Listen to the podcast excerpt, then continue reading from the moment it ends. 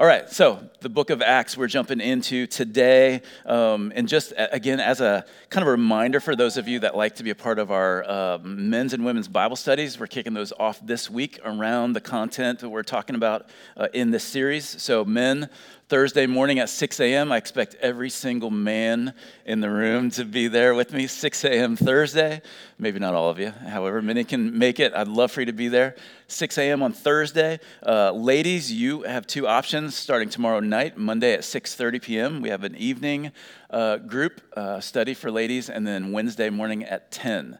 Uh, and so all that will take place in our conference room on that side of the building. Uh, invite you to participate in that this week if you're interested.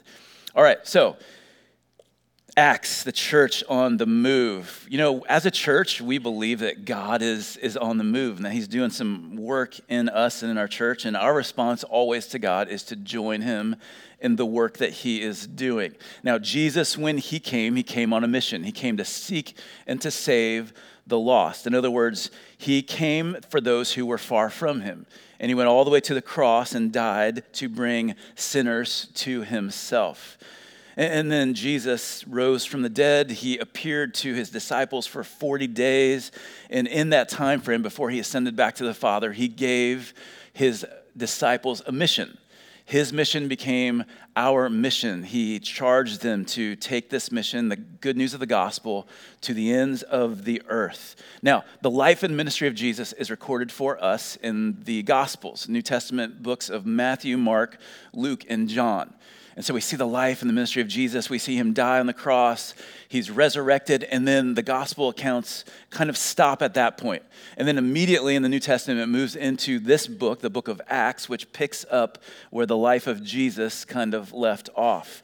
And so if you look in your Bible, the book of Acts, actually the, the, the formal title is the Acts of the Apostles. So those disciples, those apostles, those men, those 12 that Jesus had appointed and sent out. Apostles literally just means sent ones.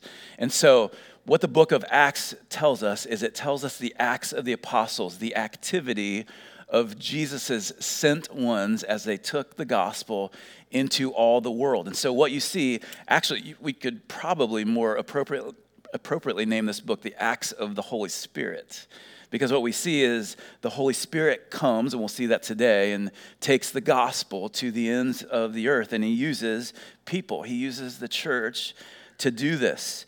So the Holy Spirit we'll see today comes, the church is born, the gospel goes throughout the world. And, and, what we see in the book of Acts, let me just summarize it for you this way. I'll use these phrases probably throughout this series. If I could summarize the book of Acts in three phrases, it would be this. What we're going to see is bold faith intense opposition and the explosive power of the gospel. We're going to see bold faith by his followers that's quickly met and constantly met with intense opposition, but ultimately the story goes that we see the, the explosive power of the gospel as the gospel goes forth and changes hearts and lives. And, and I just want to tell you this morning that my hope and my prayer for this series is, is that what we see in the book of Acts would inspire us to have a bold faith. Because if, if I took a poll and just this group in the room and ask you how bold you think you are with your faith, uh, we would probably feel all a little bit ashamed, wouldn't we? That we tend to get caught up in our lives and the comfort of our lives and the stuff and the activity of our lives that we're not always bold in our faith. And my hope is that we'll see the boldness of the apostles and it will inspire us to have and to live out a bold faith. But here's what I also want us to be ready for, just as a warning, is that we'll be ready for opposition. Because when we actually live for Christ, which is totally contrary to the way this world operates, when we actually have a bold faith, we will experience opposition. Now, I doubt we're going to experience the kind of intense opposition that we see in the book of Acts. But here's what I know any opposition that we face always feels pretty doggone intense, doesn't it? When people oppose us for our faith. And so I want us to be ready for that. If you will actually step out and live with bold faith, you will be opposed for it. But ultimately, my, my hope and my prayer for us as a church and for you individually is that you, that we will experience the explosive power of the gospel. And maybe that's for a friend that you have that um, doesn't know Jesus. Maybe that's a family member in your own household. Maybe that's a coworker, a fellow student, a neighbor. Uh, maybe it's for you. My hope is that collectively that we will experience the explosive power of the gospel. You know the greatest way that we experience the explosive power of the gospel? It's when somebody puts their faith in Jesus. And it absolutely turns their life upside down. I've experienced the explosive power of the gospel. It's changed my life, and I continue to experience it throughout my life. And my hope for you, for us, is that we would experience that as a church. That's why we're calling this the year of mission, because we want to live on mission. We want to see the gospel at work in our lives and in our community. So the sermon today is called this Power to the People power to the people. Acts chapter 1 and 2, we're going to kind of run through um, Acts 1 and 2. And I just want to give you, I feel like we've been in chapters 1 and 2 off and on. We've touched on it throughout the last six months or so. Uh, I just want to give us a big picture of Acts 1 and 2. We'll walk through some of this. Hopefully, for those of you that are joining us in our Bible reading plan, you'll be in Acts 1 and 2 tomorrow or this week. Uh, let me give you a big picture outline of chapters 1 and 2 here's what we see we see Jesus goes up, the Holy Spirit comes down, the gospel goes out, disciples come together. So Jesus goes up, the Holy Spirit comes down, the gospel goes out, the disciples come together. Let me pray, and then we're going to jump into Acts 1 and 2, all right? Lord Jesus, thank you so much for this day. We've experienced so much of your goodness and grace um, already today. Lord, thank you for uh, allowing us to celebrate um, the fact that we are debt free. Uh, as a church, Lord, thank you more than that, that because of what Christ has done for us, that our sins are forgiven, that we are free of the debt of sin that we could never in a thousand lifetimes pay off. But because of what you have done for us, we can be forgiven, we can find freedom, like we've sung about today.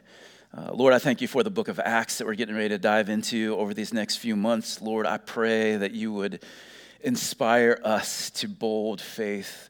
Lord, a faith that maybe some of us would um, say that we don't possess, uh, that we want to possess. God, would you inspire that in us? Would you build that into us?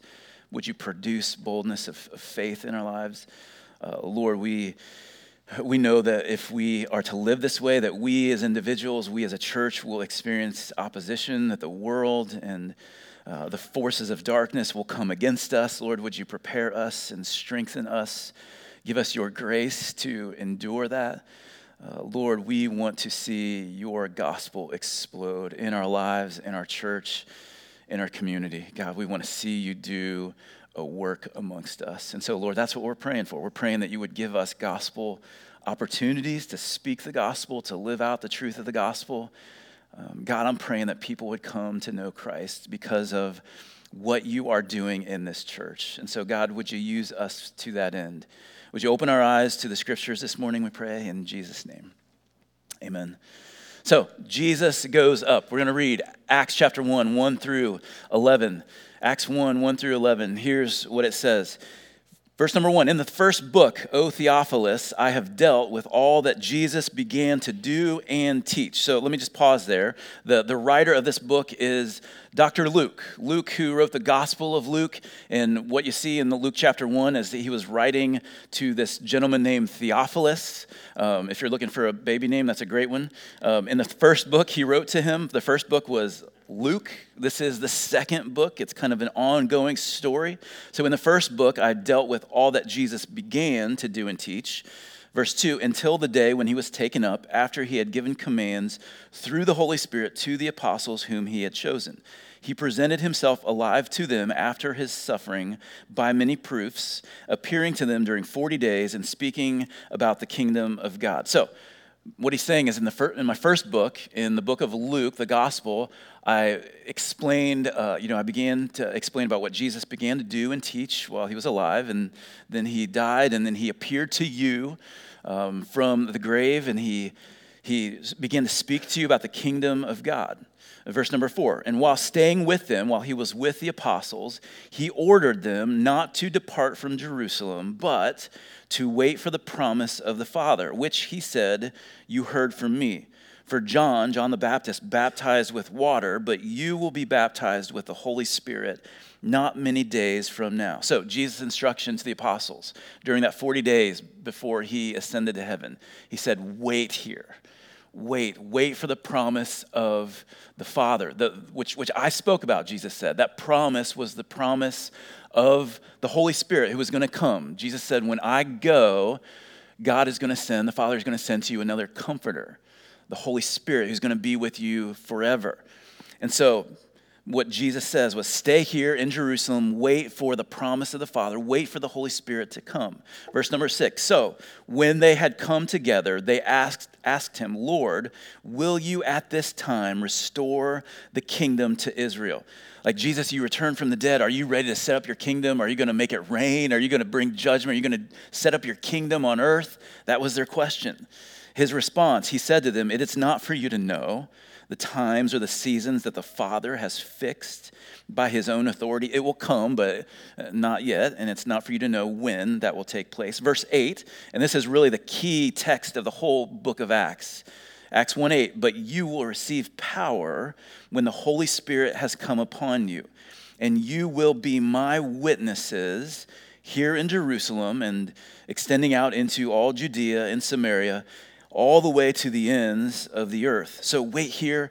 You will receive the Holy Spirit who's going to give you power to be my witnesses. Verse 9, and when he had said these things, as they were looking on, he was lifted up, and a cloud took him out of their sight. And while they were gazing into heaven as he went, as he ascended, behold, two men or angels stood by him in white robes, and they said, Men of Galilee, why do you stand looking into heaven? This Jesus who was taken up from you into heaven will come in the same way as you saw him go into heaven. And so they basically tell them, hey, he's coming back the same way that he went in the clouds. He will return. He will set up his kingdom. He'll do all that that you're curious about, but not right now. He will return. But verse number eight, let me go back to that. Again, the key text in all of, of the book of Acts. Jesus says, hey, Wait here. When the Holy Spirit comes, you will receive power, the power of the Holy Spirit who comes upon you, and you will be my witnesses, starting here and to the ends of the earth. And so this really actually gives us a clean, kind of clear breakdown of the whole book of, book of Acts. So what you see in chapters one through seven is the Holy Spirit comes. We'll see that in a moment here in chapter two. The Holy Spirit comes, the church is born. And then for the first seven chapters of Acts, we see the Spirit moving throughout Jerusalem and, and, and the gospel witness moving through Jerusalem. And then in chapters 8 and 9, uh, 8 through chapter 9, uh, verse 31, we see the gospel goes out beyond Jerusalem into Judea and Samaria. And then from chapters 9, 32, all the way to the end of the book, chapter 28, we see the gospel go to the ends of the earth, which includes good old Lugoff, South Carolina. Amen. The church goes forward, the gospel goes forth, the church is born and expands all the way to the ends of the earth. Some people would describe Kershaw County as the end of the earth. You know what I'm saying? The gospel got here because of what we see in Acts 1 and chapter 2 also. So, Jesus goes up. Jesus goes up. He tells them, wait for the promise. Uh, then, what you see in the rest of chapter one, which we're not going to read through, what you see then is the, the apostles. Uh, you know how many apostles there were originally? You remember? Anybody? There's 11 at this point. There were 12. Number 12, there was a traitor amongst them, right? Judas, who, after he betrayed Jesus, uh, went and hanged himself. And so now we have 11. And so what we see in Acts chapter 1, uh, verses 12 through the rest of that chapter, is the 12 apostles uh, are, are choosing or selecting a 12th apostle to fill that, that empty role there. So, verse 14 and 15, I just want to read this to you it says, All these, all the disciples were with one accord and were devoting themselves to prayer together with the women and Mary, the mother of Jesus, and his brothers. And in those days, Peter stood up among the brothers. The company of persons was in all about 120, and he begins to speak to them uh, about um, selecting another apostle. But what I wanted to point out to you is that these disciples are gathered in the upper room. It says, Did you see how many of them are gathered? Anybody see that? 120. All right, so there's 120 disciples gathered. This is the beginning of the movement. It's 12 apostles now. They select the 12th apostle. There's 120 of them in this upper room. This is the place from which the church is born. All right, so Jesus goes up. Here's the second thing the Holy Spirit comes down. The Holy Spirit comes down. We're going to read chapter 2, verses 1 through 13. But remember, Jesus had to go up before the Holy Spirit could come down. So, chapter 2, starting in verse number 1, it says, When the day of Pentecost arrived, okay, so this was a a feast of the Jewish people. Uh, it was 50 days following Passover. And so we had all kinds of people from different nations gathered for the celebration. It was at the end of the harvest period. So they're gathered for the day of Pentecost. When the day of Pentecost arrived, they were all together in one place. Speaking of the disciples here. And, and suddenly there came from heaven a sound like a mighty rushing wind, and it filled the entire house where they were sitting. And divided tongues as of fire appeared to them and rested on each one of them. This is the Holy Spirit coming, and he, he rests on them. He's, he appears as divided tongues as of fire. So, like fire, he rests upon them. Verse 4 And they were all filled with the Holy Spirit and began to speak in other tongues as the Spirit gave them utterance. Verse 5 Now, there were dwelling in Jerusalem Jews, devout men from every nation under heaven. Okay, so all kinds of diversity, men from every nation under heaven. Verse 6 And at this sound, the multitude came together. Okay, they heard the, the sound, this mighty rushing wind. They all gathered together. It says they were bewildered because each one was hearing them speak in his own language. So you have this melting pot of, of, of Jews speaking different languages, and they hear this, this, these words being spoken in their own language. Verse 7 And they were amazed and astonished, saying, Are these not all those who are speaking? Uh, are not all these who are speaking Galileans? The smoke is getting to me off. uh, verse number eight. And how is it that we hear each one of us in his own native language? And he goes on and describes some of the people that are gathered here. Verse number nine uh, Parthians and, and Medes and Elamites and residents of Mesopotamia, Judea, Cappadocia, Pontus and Asia, Phrygia and Pamphylia Egypt and the parts of Libya belonging to Cyrene, and visitors from Rome, both Jews and proselytes, Cretans and Arabians. Man, you're getting your money's worth today. Woo! All right, we hear them telling in our own tongues. Pay attention to that. We hear them telling in our own tongues the mighty works of God. And all were amazed and perplexed, saying to one another, What does this mean? But others, mocking, said, They're filled with new wine. These guys are drunk. They're just talking gibberish. All right, that was the consensus with some of them. So, the Holy Spirit comes down. This is what we know as the day of Pentecost when the Holy Spirit comes. Now, some amazing things happen. There, there's some big things that happen for the first time here uh, in history. So, the Holy Spirit, we hear of the Spirit throughout the Bible and even throughout the Old Testament. But the activity of the Holy Spirit, we always see the Spirit coming and resting on individuals. And He would empower them for a time. It was momentary, it was for a short season or time but it wasn't permanent. And this is why in Psalm 51, David, when he's praying to uh, the Lord, he says, Please don't take your Holy Spirit from me. Because the Spirit would come and rest on and empower uh, people for service, but then would, you know, move away. It was temporary. He was. He was uh, like a renter, you know what I'm saying? He didn't, there was no ownership there, but something different happens at Pentecost. The Holy Spirit comes, the Holy Spirit rests upon them, but then the Holy Spirit, it says, fills them.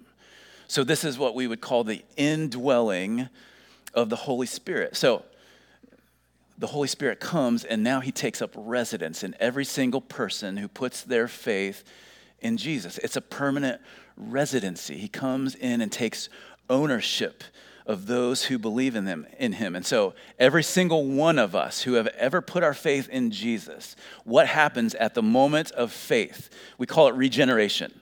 It's when the Holy Spirit comes in and regenerates or brings to life our dead spirit.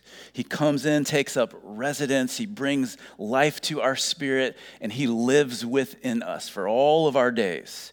This is the indwelling of the Holy Spirit. And no believer up until this point could ever claim that the Holy Spirit was in them and indwelt them. So, this is an incredible, incredible thing. Jesus goes up, the Holy Spirit comes down, but then the Holy Spirit also comes within believers. And this is an amazing, amazing thing. 1 Corinthians 12 speaks to this. 1 Corinthians 12, 13. It says, For in one spirit we were all baptized into one body. Jews or Greeks, slaves or free, we're all made to drink of one spirit. In other words, we are all immersed into the Spirit of God, into the body of Christ. And so, y'all, at this moment, the church is born.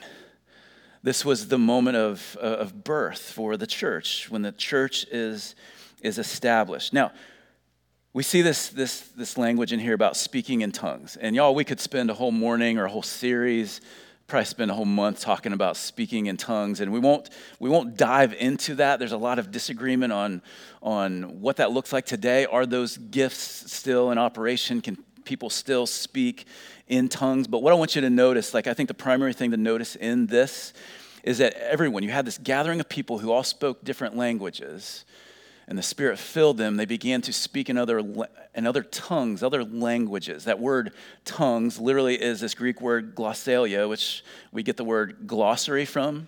It means another tongue or another language. So the people who were speaking didn't understand what they were speaking but there were other people that were understanding the language because they were speaking in known languages. And so you have people who are empowered by the Spirit to speak in a language they don't know.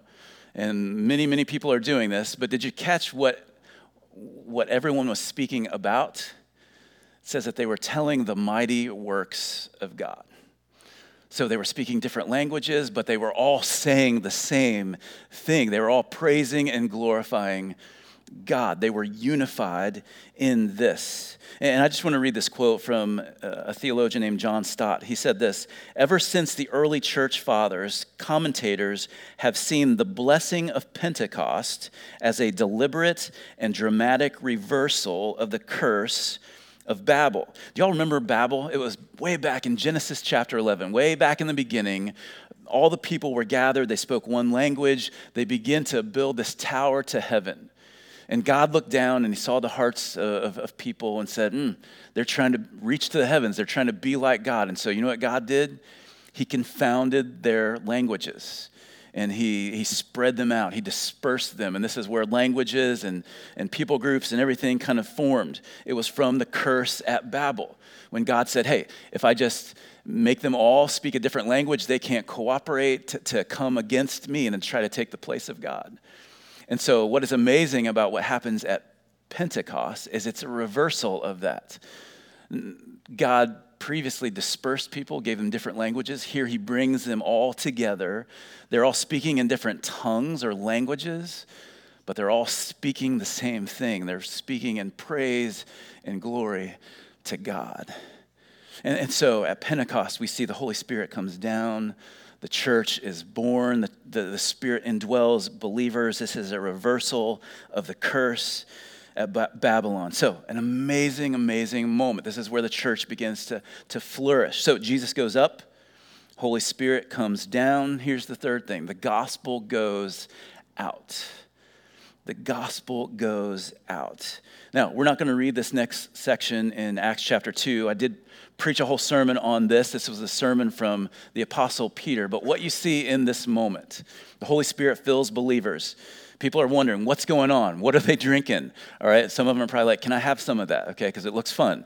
Whatever. Like this whole like scene is taking place. The Spirit is moving. The Holy Spirit has come down. People are questioning what's going on. Peter steps up to the plate and he preaches this amazing bold, faith filled sermon where he just puts the gospel out there, which in this moment was kind of a risk. There was kind of this tension of all these people from all these places. And here he steps up to the plate and basically tells them, This Jesus, whom you have crucified, God has raised from the dead, and he is your only hope. In fact, I just want to read a couple verses. Chapter 2, verses 22 to 24. Peter stands up and he says, Men of Israel, hear these words. Listen to me. Jesus of Nazareth, a man attested to you by God with mighty works and wonders and signs that, that God did through him in your midst, as you yourselves know. This Jesus delivered up according to the definite plan and foreknowledge of God. You crucified and killed by the hands of lawless men. God raised him up, loosing the pangs of death because it was not possible for him to be held by it. So he preaches this message and he, in essence, says, This Jesus, you crucified, you're responsible for his death, but God raised him up. And he goes on and preaches the gospel to them and they respond to him. Verse number 37 and 38 says this Now, when they heard this, they were cut to the heart. There was conviction to their core. And they, said to Peter and the rest of the apostles, Brothers, what shall we do? This is always the response to the gospel is when it convicts us to the heart, we say, Well, what, what, what am I supposed to do with this? How am I supposed to respond to this? Brothers, what do we do? And Peter said to them, Repent and be baptized, every one of you, in the name of Jesus Christ for the forgiveness of your sins, and you will receive the gift of the Holy Spirit. Brothers, what shall we do? What is Peter's response? He says, Repent. Repent. You know what repent means?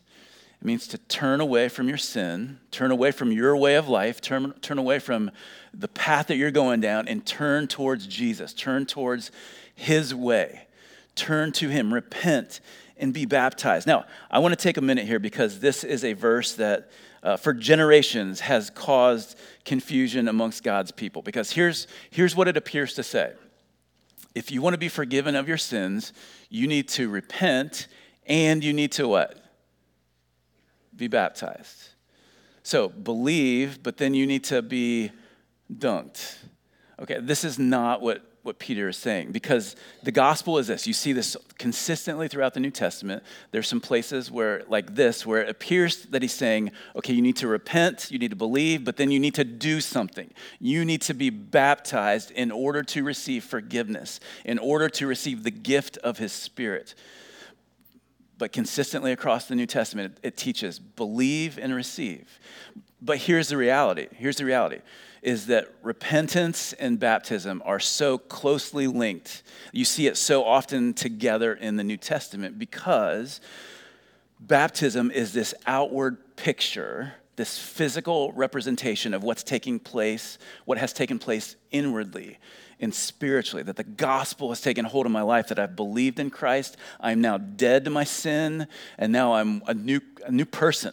I've been raised to walk in a brand new life. And so, throughout the New Testament, you see these two things connected because baptism is important. It's important because it tells the world listen, I've repented, I believed in Christ, now I'm following him. I am now a son or daughter of God. This is my identity. And so I'm identifying with Christ by baptism. This is why we're baptizing next week, because we would call this the first step of obedience. After you've repented, of your sins, you've put your faith in Jesus, the very first thing that we ought to do if we want to be obedient is we want to put that repentance on display and be baptized. And so that's, this is why this is such a big deal and such a cool thing for us to come around uh, folks getting baptized because we're cheering them on, saying, Welcome to the family. You are one of us. You have received Christ, and we love you, and we're excited for you because God has changed your life. But make sure you hear me. The only thing we need to do to receive forgiveness, to receive the gift of His Spirit, is we do what? Repent. Repent. Turn from your way. Believe in the gospel. Turn His way. And this is the message that Peter proclaims. And the result of this gospel message, they're cut to the heart, they're convicted to the core. Verse number 41, here's the result. So those who received his word, were baptized, and there were added that day about 3,000 souls. So, on the very same day that this church in Jerusalem started. They started with 120 people. They, like within a day, within hours, they jumped from 120 people to 3,120 people. Pretty phenomenal growth, right? Incredible that God did this. This, this is the explosive power of the gospel.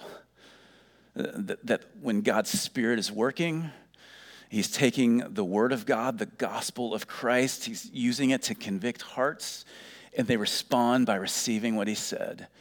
And so 3,000 people in one day said, I'm in. I believe, I receive, I receive forgiveness of sins, the gift of the Holy Spirit. And y'all, I don't, I don't want us to miss this point. Jesus goes up, the Holy Spirit comes down. And sometimes we look at the day of Pentecost and we go, it's all about the Holy Spirit. And it's all about the Holy Spirit causing all these people to speak in tongues. And he's doing this dramatic work where it's as tongues of fire and there's a sound of this mighty rushing wind. And it's this whole like experiential thing. And it's all about the Spirit coming. But don't miss that half of chapter two in the book of Acts, it's half of it's about the Spirit of God coming, half of it is the declaration of the gospel. And so these two things always work hand in hand that the Holy Spirit of God takes the Word of God, the gospel, and what He does through that is He brings conviction to the hearts of people. And we respond by saying, well, What do I do? And the answer is repent. Repent. And we see on the, the day the Holy Spirit has come down, the gospel goes out 3,000 people repent of their sins and come to faith in Christ. Y'all, you know what my hope is as a church? I mean, I would love to see 3,000 souls come to faith in Christ, but we would be bursting at the seams. We wouldn't be renovating an area, we'd be like tearing down and building bigger, right? Um, I would love to see 3,000 people come to Christ. But what if, what if in 2023 we saw 30 people come to Christ? Would that not be an amazing glorifying, God glorifying thing to see 30 people's lives go from darkness to light. Wouldn't that be amazing? What if 13 people's lives were eternally changed because of what happens through this people? Wouldn't that be a representation of the explosive growth of the gospel? Wouldn't we rejoice in that? Amen? What if three people? Three people that we know and love, their lives were forever changed because of this year and what we do. Would we not praise God for that? The explosive power of the gospel, but the gospel's got to go out through a spirit empowered people. Jesus goes up, Holy Spirit comes down, the gospel goes out. Here's the, the, final thing the disciples come together. We'll just read this briefly because we've, we've been in and out of this passage so many times. Acts 2 42 through 47, we see the, the disciples come together. And, and I believe this is what we want to see continue to happen. I believe it's happening in our church. We want to see this happen. If we're going to see three or 13 or, or, or, or 30 or 300 or 3,000 people come to faith in Christ, disciples come together. Verse 42, we see this mutual devotion. Uh, verse 42, they devoted themselves to the apostles' teaching and the fellowship, the community with one another, to the breaking of bread, which sometimes refers to the Lord's Supper, sometimes it refers to eating meals together. Uh, here it's more about the, the Lord's Supper. They're breaking bread together, they're devoted to that, they're devoted to prayers. So we have mutual devotion. Verse 43, we see mutual awe. It says awe or fear or wonder, astonishment, uh, reverence comes upon every soul and many wonders and signs were done, uh, being done through the apostles. So mutual devotion, mutual awe. So all were in awe. Okay, tongue twister. A L L were in A W E. Are you following? Are you tracking with me? I'm just trying to make sure y'all are awake. All were in awe. Okay, you're not. We'll keep going. Uh, verses 44 and 45. Mutual care. We see this mutual care amongst the people. All who believed were what? Say that word. Together. Uh, let's say that all together. All who believed were together. Together. That's such a big word in the book of Acts. We see it like 32 times. All the people who believed were together. They were unified and they had all things in common. And they were selling their possessions and belongings and distributing the proceeds to all as any had need. There was this mutual care. Like their natural selfishness was swallowed up by love and care for one another. They became family. And then we see in the last couple verses this regular worship together and regular eating of meals around the table together. Verse 46 and day by day, attending the temple together and breaking bread in their homes, they received their food with glad and generous hearts, praising God and having favor with all the people. Which, by the way, that was very short lived because after this, they're not going to have all the favor anymore. They're going to have a lot of opposition, and we'll see that. But they were praising God together, having favor with all the people, and the Lord added to their number day by day those who were being saved. So, mutual devotion, mutual all, mutual care, regular worship and meals together. Disciples came together. There was this unity. They were all with one accord, they were together. And day by day, the Lord was adding to their church, adding to their church those who were being saved. So, let, let me just give us three quick thoughts about our church, where we're at, how this applies to, to us as a people. That we are in the year of mission and we want to reach people with the gospel. Amen? And if we're going to do that, we need power. Just like the early church needed, we need power. Three ways. We need, we need the Holy Spirit's power to be witnesses we need the Holy Spirit's power to be witnesses. Jesus says, Hey, wait for the Spirit. When the Spirit comes and indwells you, you will have power. You will be empowered to do what I've called you to do. Wait for the Spirit because He's going to empower you to do this work. Now, there may be a small percentage of you, and maybe very, very, very few, that have what we call the spiritual gift of evangelism, where you're just good naturally at talking to others about Jesus. And I won't do it, but I, I bet if I asked for a raise of hands, uh, uh you know, a show of hands, like maybe one or two, maybe none would raise their hands and say, I'm good at that. I'm just naturally good at that, supernaturally good at that. Most of us, we're not gifted in that way. But whether we're gifted that way or not, we all need the Holy Spirit's power if we're going to be witnesses to who Jesus is and what he's done. Right? We need his power. We need him to give us the opportunity. We need him to be the one who gives us the words and the courage and the faith that we need. We need the Holy Spirit's work in our life. We can't manufacture it, we can't force it, we can't push it. We can pray for it, we can look for it, but we need the Holy Spirit's power to be witnesses. We need, number two, the power of the gospel to change people's hearts. We need the power of the gospel. Listen, you may be pretty darn intelligent. You may have a way with words. Uh, you may be winsome. You may be, you know, very theologically accurate. And those are all great things. I would want that for all of you but I don't care any of those things. You don't change the heart of people, right? You can't talk somebody into believing in who Jesus is. You can't talk a person into repenting from turning from their way of life to Jesus. You can't do it. There's only one thing that can do it it's the power of the gospel. The power of the gospel is what cuts to the heart and changes hearts. Romans 1:16 Paul said it this way, I'm not ashamed of the gospel, for it is the what? Power of God for salvation to everyone who believes. It's the gospel. We need the power of the gospel. Here's the third and final thing. We need the power of unity for our mission. We need the power of unity for our mission. Y'all hear us talk a lot, I feel like, over the last year about being unified.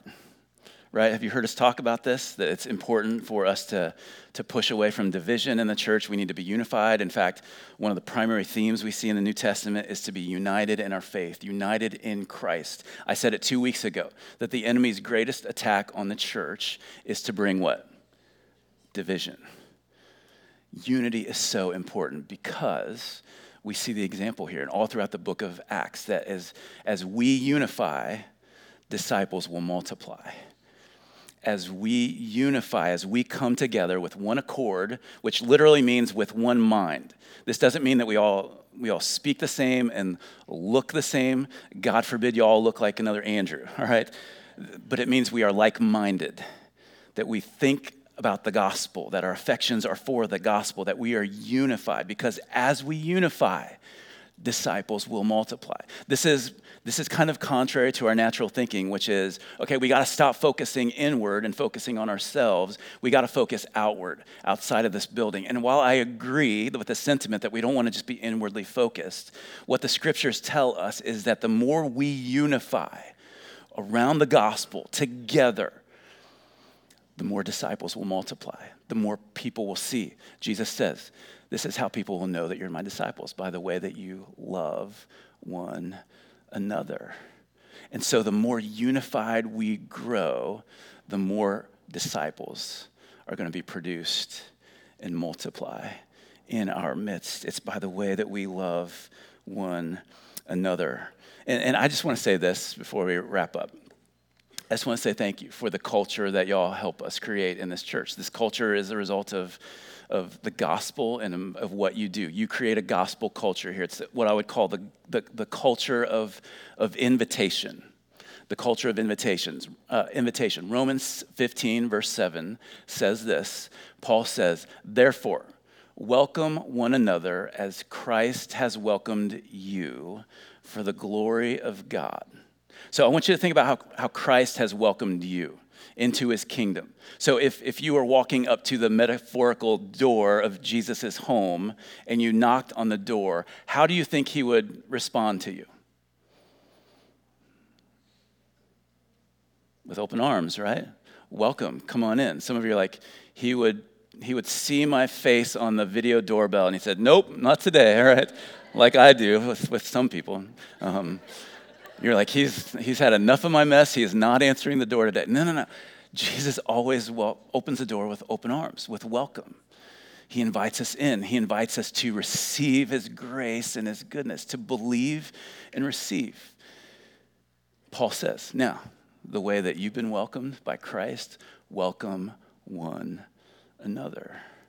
So I want to say thank you to y'all because I hear on a week to week basis how people come into this place and they sense the welcome of Christ. Praise the Lord. Amen.